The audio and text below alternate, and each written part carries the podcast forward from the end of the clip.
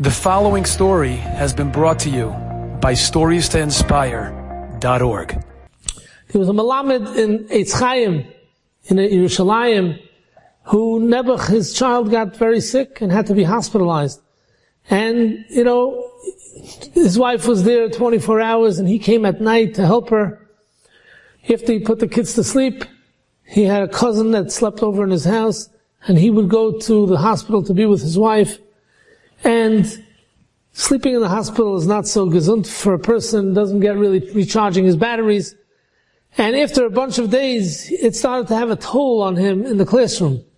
And the Menahel realized it. So the Menahel went to speak to the overseer of the yeshiva, which was Rabbi Levine. And he told Rabbi Levine about it. And Rabbi Levine told him, don't worry, I'll take care of it. That night, this, this Rebbe and his wife were sitting in the hospital room when suddenly Rabbi Levine and his Rebbitzin walk into the room. They stand up and they say, yeah, how could we help the Rav? He says, the Rav tells him, if you want to help me, I want you to go home with your wife and go to sleep in a normal bed tonight. He says, what do you mean? I can't leave my kid alone. He says, no, I came with my Rebbitzin, we're going to be here a whole night. And they say, we can't do this to the Rav. The Rav can't give up his night. He's so busy and he, he can't. We're not going home. So Rabbi Levine says, listen, I need a favor. I need you to go home. He says, why? He says, let me tell you. I live in a little apartment with all my children and we have no privacy. I want to talk to my wife. I can't talk to her private because all the kids are there. They're all listening in. So we figured a very good idea. We'll come here and we'll sit tonight by your child's bedside and we'll discuss everything we have to discuss in private, and it won't stir you. We'll have to be up anyway talking to each other. What's the difference if we talk in our own house or we talk in the, the hospital room? So meanwhile, you can get a good night's sleep. And that's what happened. The Malamed went home, and he recharged his batteries, and Taka the next day was better in the classroom with the goiness of Rabbi Levine. How to do Bikur Cholim. You know, Shlomo Zalman Auerbach was the Rosh Hayeshiva of Kol, Kol in, in, in Yerushalayim. And one day a man comes over to him and starts asking him shilas about a mezuzahs and this and that. And Zalman looked at him and said, are you moving? And the man said, yeah, yeah, yeah, I got a new dira, I'm moving. He says, where's the new dira? He says, actually, it's on the block of the yeshiva. Zalman's on the block of the yeshiva? When are you moving? He says, I'm moving Thursday. He says, what time will you be in the new apartment? He says, around 2 o'clock we should already be in the new apartment. He says, Shlomo Zalman tells him, maybe you could remind me Thursday morning that today you're moving.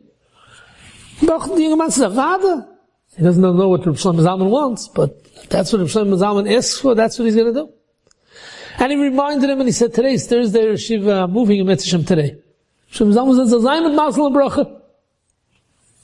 Around 3 o'clock, this young man is putting pots and pans away, and clothing and drawers. And there's a knock on the door. He opens up the door, and there standing the Heiliger of Shlomo Zalman himself. And Shlomo Zalman comes into the apartment, and he says, wow, beautiful. Could you maybe show me around the apartment? And the man thought he never heard something so absurd. Shlomo Zalman is interested in my apartment? Can't be. But that's what he said. So he says, sure, the Rosh should come in.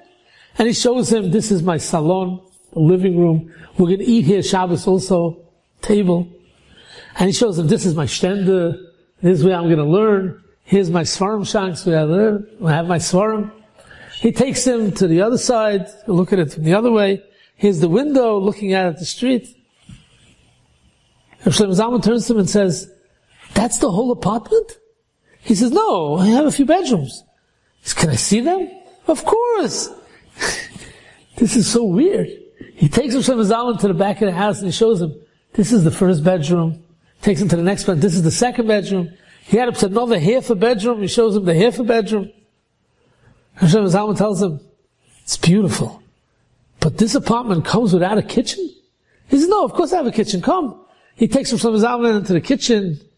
This is fleischiks. This is milchiks. Beautiful. Ah, gewaltig apartment.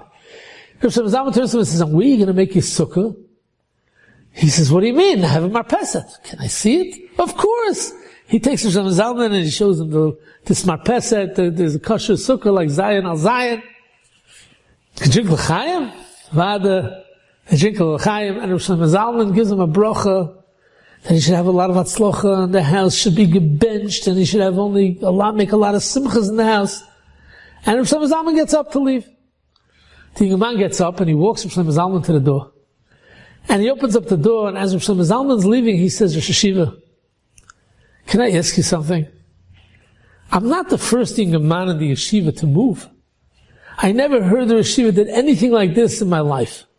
Why are you doing this? Rav Shlomo Zalman said like this. You know, right now nobody knows that you moved.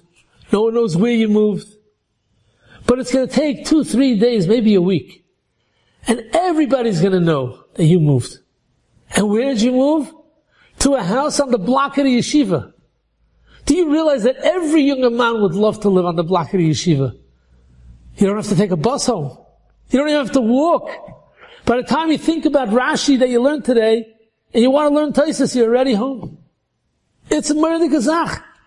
And many people will be jealous of you.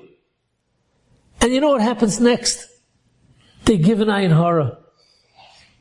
And I don't want you to have an ayin hara. I don't want the house to be fasholten, cursed. So my idea was that I'm going to come here first before anybody knows about it.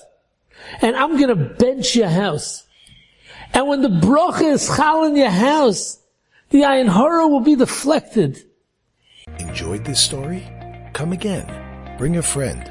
Stories to inspire.org.